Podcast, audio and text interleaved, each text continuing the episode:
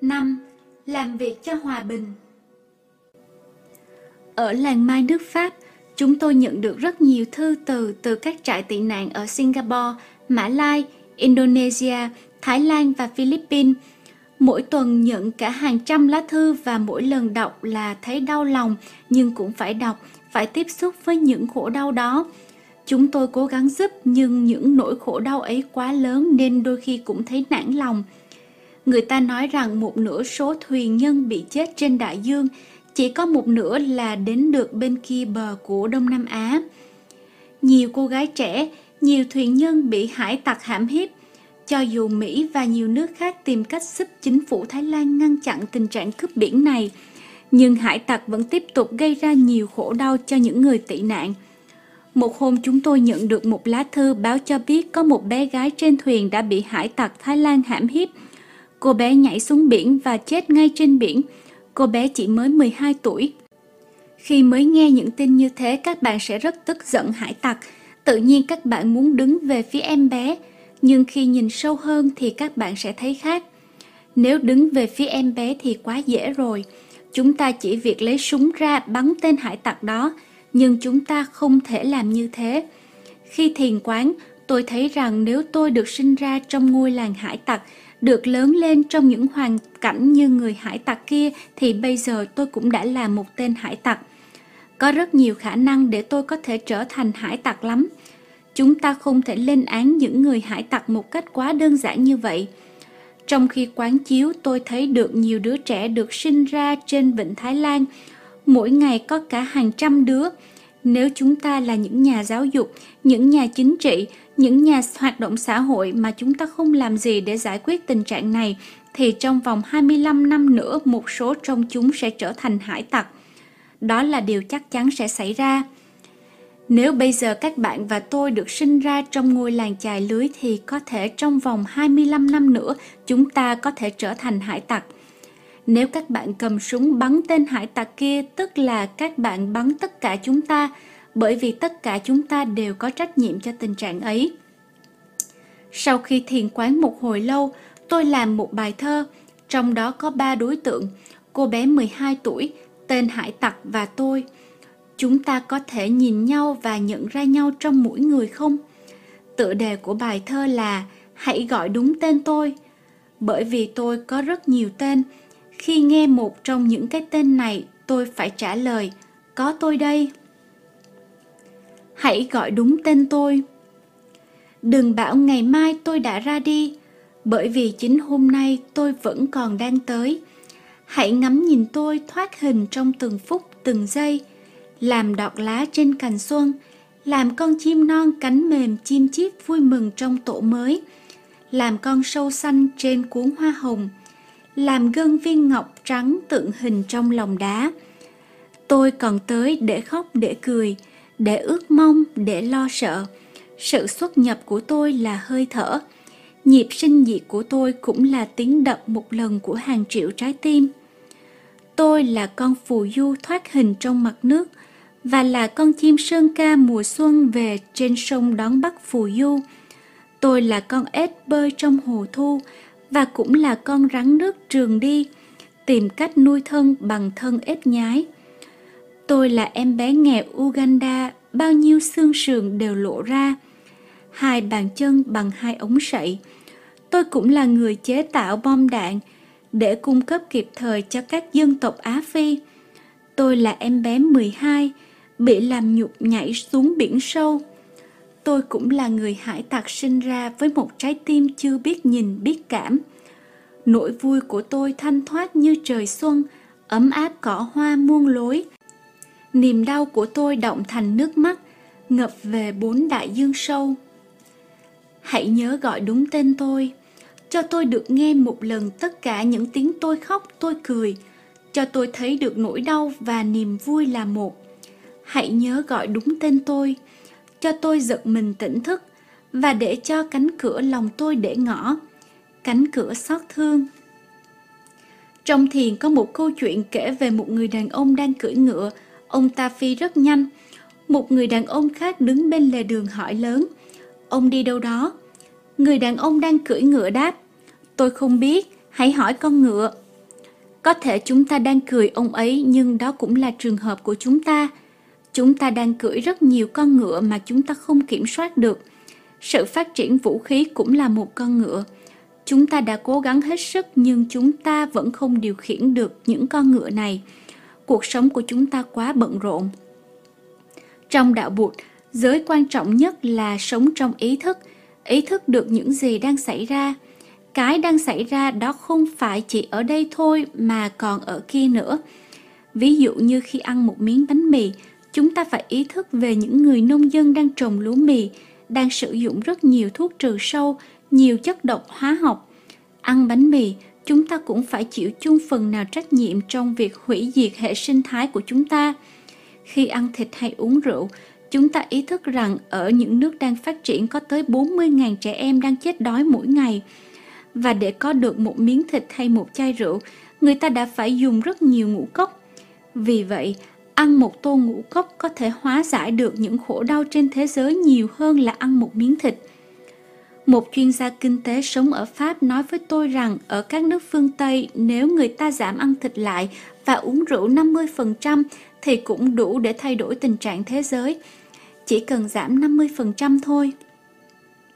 Mỗi ngày, khi làm, khi nghĩ hay nói điều gì ta phải nói, nghĩ và làm với sự bình an. Nếu ý thức được cách sống của mình, ý thức cách ta tiêu thụ, cách ta nhìn nhận vấn đề thì ta biết cách chế tác an lạc ngay trong giây phút hiện tại, giây phút ta đang sống. Chẳng hạn như khi cầm lên một tờ báo Sunday, Chủ nhật, chúng ta ý thức rằng tờ báo này rất nặng, có thể nặng tới 1-2 kg. Để in ra một tờ báo như vậy có thể người ta cần đến cả khu rừng. Khi cầm tờ báo lên chúng ta phải ý thức điều đó. Nếu ý thức rõ chúng ta có thể làm gì đó để thay đổi tình trạng. Ở chùa tôi là người đầu tiên lái xe gắn máy. Hồi đó không có thi kệ lái xe gắn máy. Chúng ta phải thực tập thông minh, phải cập nhật và làm mới để cho sự thực tập của chúng ta phù hợp với thời đại ngày nay. Gần đây tôi có viết một bài thi kệ lái xe để thực tập trước khi nổ máy. Hy vọng nó sẽ giúp ích cho các bạn. Trước khi cho máy nổ, tôi biết tôi đi đâu. Xe với tôi là một. Xe mau tôi cũng mau. Đôi khi ta không thực sự cần đi hay cần dùng xe, nhưng vì muốn chạy trốn bản thân nên ta phải nổ máy xe lên để đi đâu đó. Nếu đọc bài thi kệ trước khi cho nổ máy, tôi biết tôi đi đâu, thì đó có thể là một tín hiệu cho ta thấy rằng ta không cần đi đâu cả. Đi đâu ta cũng không trốn thoát được chính mình. Ta phải luôn luôn đối diện với chính mình. Tốt hơn thì ta tắt máy và đi thiền hành, và điều đó có thể thú vị hơn. Người ta nói rằng trong những năm trước, hơn 300 hecta rừng đã bị tàn phá bởi những cơn mưa axit và một phần là do xe cộ gây ra. Trước khi cho máy nổ, tôi biết tôi đi đâu là một sự thực tập rất thâm sâu. Tôi sẽ đi đâu? Có phải đi đến chỗ hủy diệt không? Bởi vì nếu rừng cây bị chết thì loài người cũng sẽ chết. Nếu cây cối và động vật không sống được, làm sao ta sống được? Xe với tôi là một. Chúng ta có cảm tưởng rằng chúng ta là ông chủ, còn chiếc xe chỉ là một dụng cụ. Nhưng điều đó không đúng. Có xe hơi chúng ta sẽ trở nên khác. Có cây súng trong tay chúng ta trở nên rất nguy hiểm. Có cây sáo trong tay chúng ta trở nên rất dễ chịu, nhẹ nhàng, vui tươi. Với 50.000 trái bom nguyên tử, loài người chúng ta sẽ trở nên nguy hiểm nhất trên trái đất này. Chúng ta chưa bao giờ nguy hiểm như hiện nay. Chúng ta nên ý thức về điều đó. Giới căn bản nhất là ý thức được những gì chúng ta đang làm và tình trạng mà chúng ta đang sống trong mỗi phút, mỗi giây. Và những giới khác sẽ dựa theo những căn bản đó.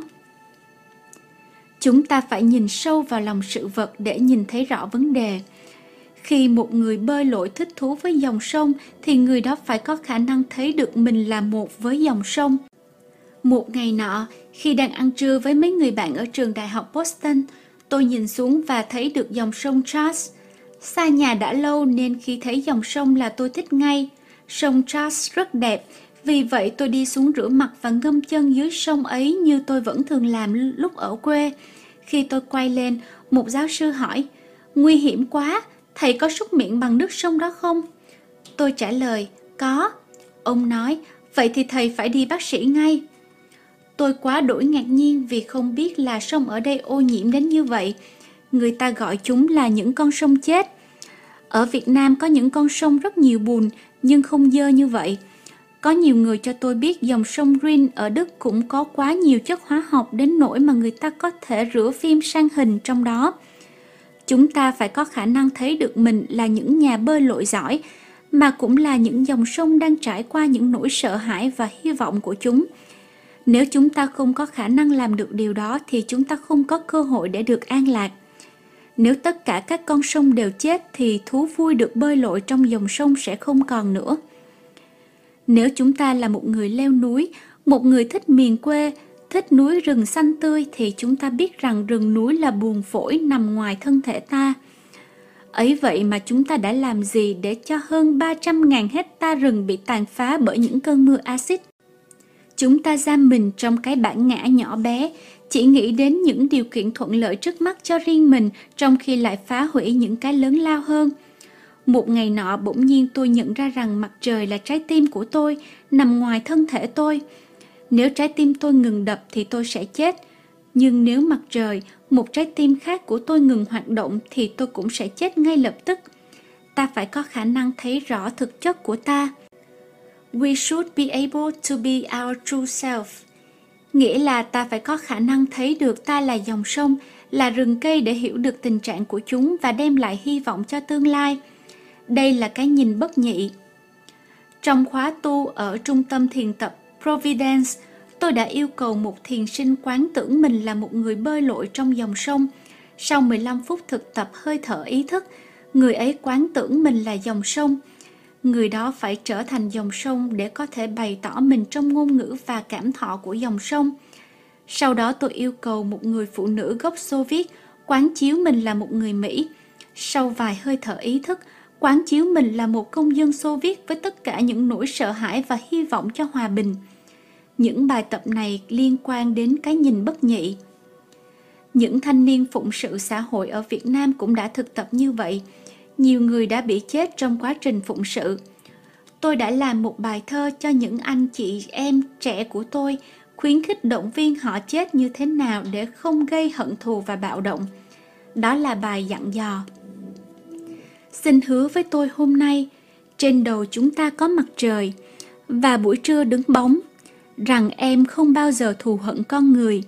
Dù con người có đổ chụp lên đầu em, cả ngọn núi hận thù, tàn bạo, dù con người siết em, dù con người dẫm lên mạng sống em, như là dẫm lên giun dế, dù con người móc mật moi gan em, đầy ải em vào hang sâu tủi nhục, em vẫn phải nhớ lời tôi căn dặn.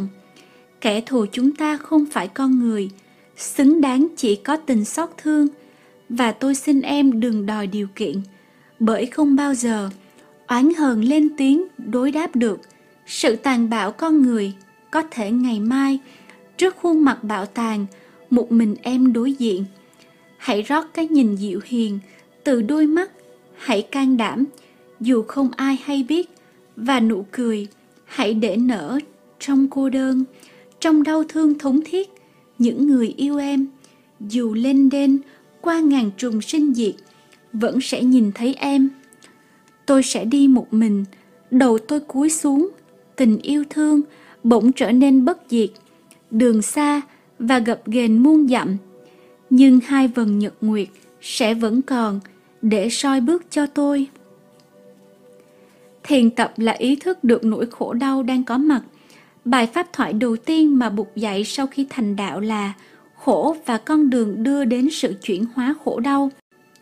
Ở Nam Phi, không chỉ những người da màu khổ đau cùng cực mà người da trắng cũng khổ đau.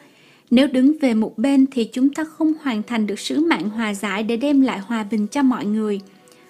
Có ai có khả năng tiếp xúc được với cả hai cộng đồng người da trắng và người da màu ở Nam Phi không?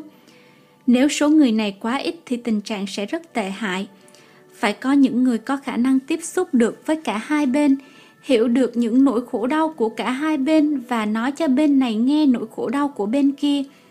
Có ai chịu hiểu, thiền tập và hòa giải giữa hai đảng phái chính trị lớn không? Bạn có khả năng vượt thoát ý niệm mình là người Mỹ không? Bạn lớn hơn một người Mỹ nhiều lắm. Bạn có khả năng hiểu được sâu sắc nỗi khổ của cả hai bên không? Bạn có khả năng mang thông điệp hòa giải đến cho mọi người không? Có thể bạn đã không ý thức được nước mình đã từng sản xuất nhiều bom đạn, conventional weapons, bán cho các nước bên thứ ba trên thế giới để họ giết hại lẫn nhau. Các bạn biết rằng người lớn và trẻ em ở những nước này cần thức ăn hơn là những vũ khí gây chết người đó. Tuy nhiên, không một ai có đủ thời gian để tổ chức một cuộc đàm phán quốc gia để nhìn vào vấn đề sản xuất và bán những thứ gây chết người này. Ai cũng quá bận rộn. Bom đạn đã giết chết rất nhiều người trong những năm 30, 40, 50 của thế kỷ 20. Nếu chúng ta chỉ nghĩ về những trái bom nguyên tử có thể nổ trong tương lai mà không để ý đến những trái bom đang nổ trong hiện tại thì chúng ta cũng phạm phải một sai lầm. Tôi tin rằng khi Tổng thống Reagan nói Hoa Kỳ phải tiếp tục sản xuất bom đạn để bán, bởi vì nếu không sản xuất thì các nước khác sẽ sản xuất và như vậy Hoa Kỳ sẽ mất đi lợi tức, thì lời tuyên bố này chỉ là một cái cớ. Tuy nhiên, trong đó có những yếu tố thúc đẩy ông ta và cả quốc gia tiếp tục sản xuất vũ khí để bán. Chẳng hạn như nhiều người sẽ thất nghiệp nếu như họ ngưng sản xuất vũ khí. Chúng ta có nghĩ ra cách nào để giúp những người này có công ăn việc làm nếu nền công nghiệp vũ khí ngưng hoạt động không?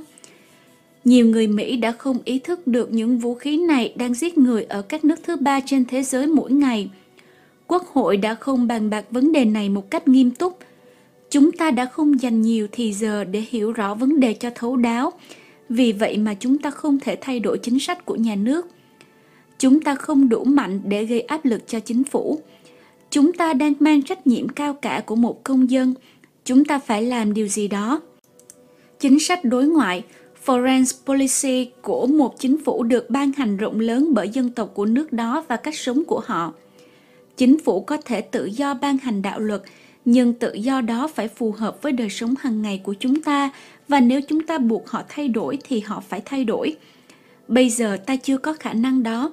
Có thể ta nghĩ rằng khi nào làm việc cho chính phủ, có quyền hành, ta sẽ làm bất cứ những gì ta muốn. Thế nhưng điều đó không đúng. Nếu trở thành tổng thống, ta cũng sẽ gặp những vấn đề nan giải ấy. Có thể ta cũng làm y chang như vậy, chỉ khá hơn hay tệ hơn đôi chút mà thôi.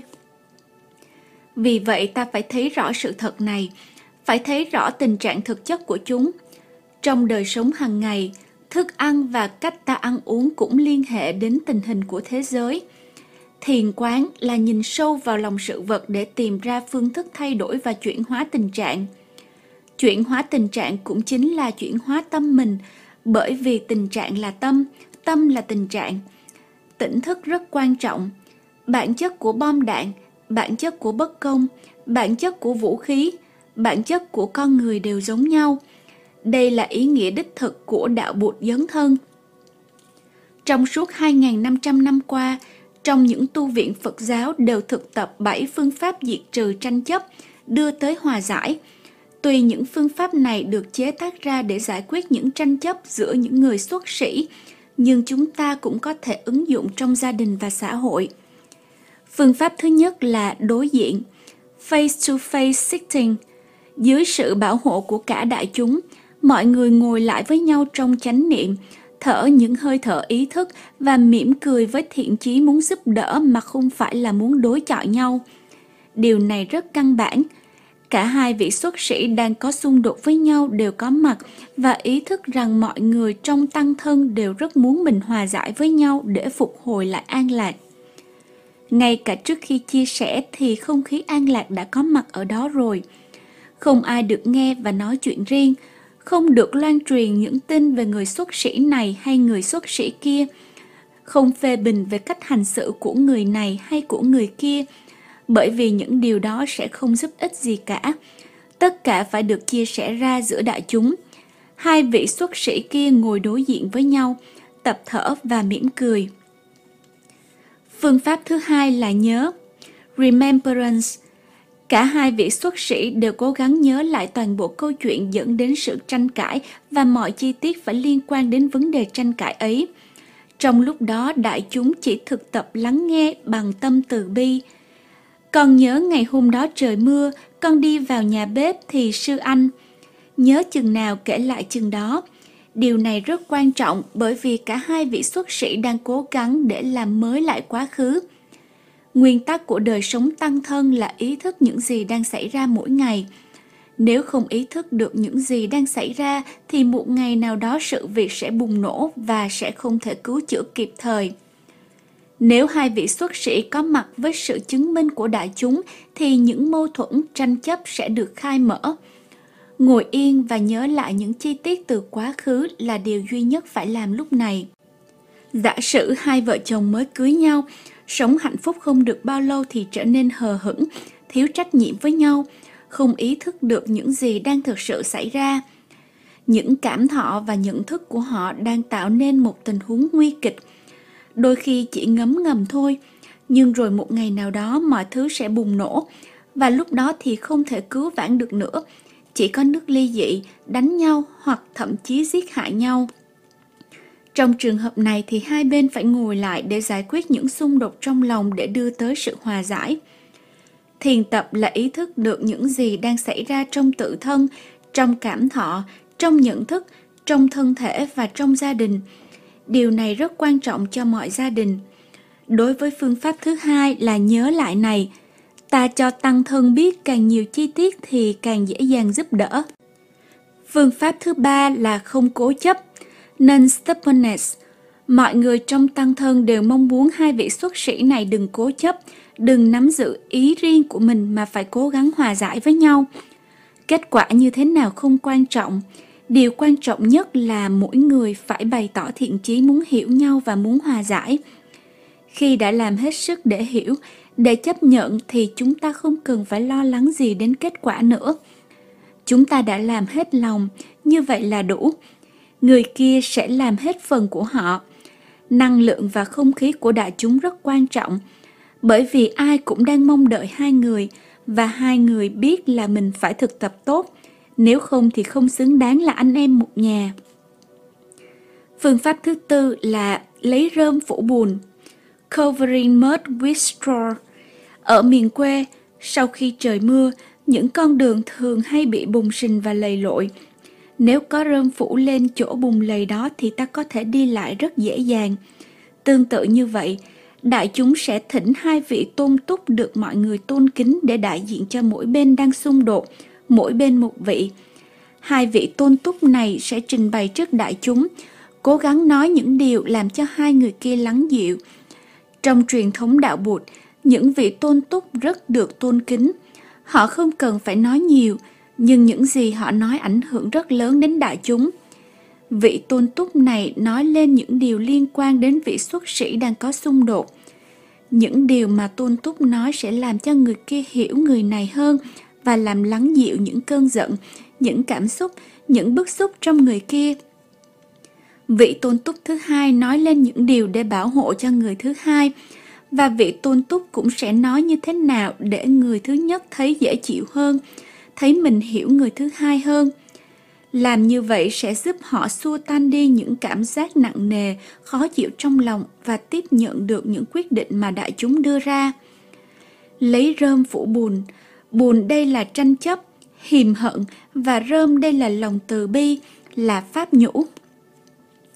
Phương pháp thứ năm là tự sám hối, voluntary confession.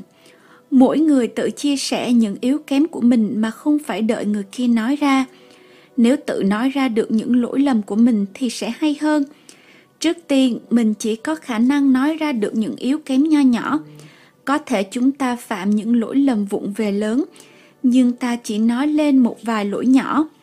Khi sám hối, chúng ta có thể nói: vào ngày đó con không có chánh niệm lắm, con đã nói những điều như vậy, thật là kinh khủng, con xin sám hối.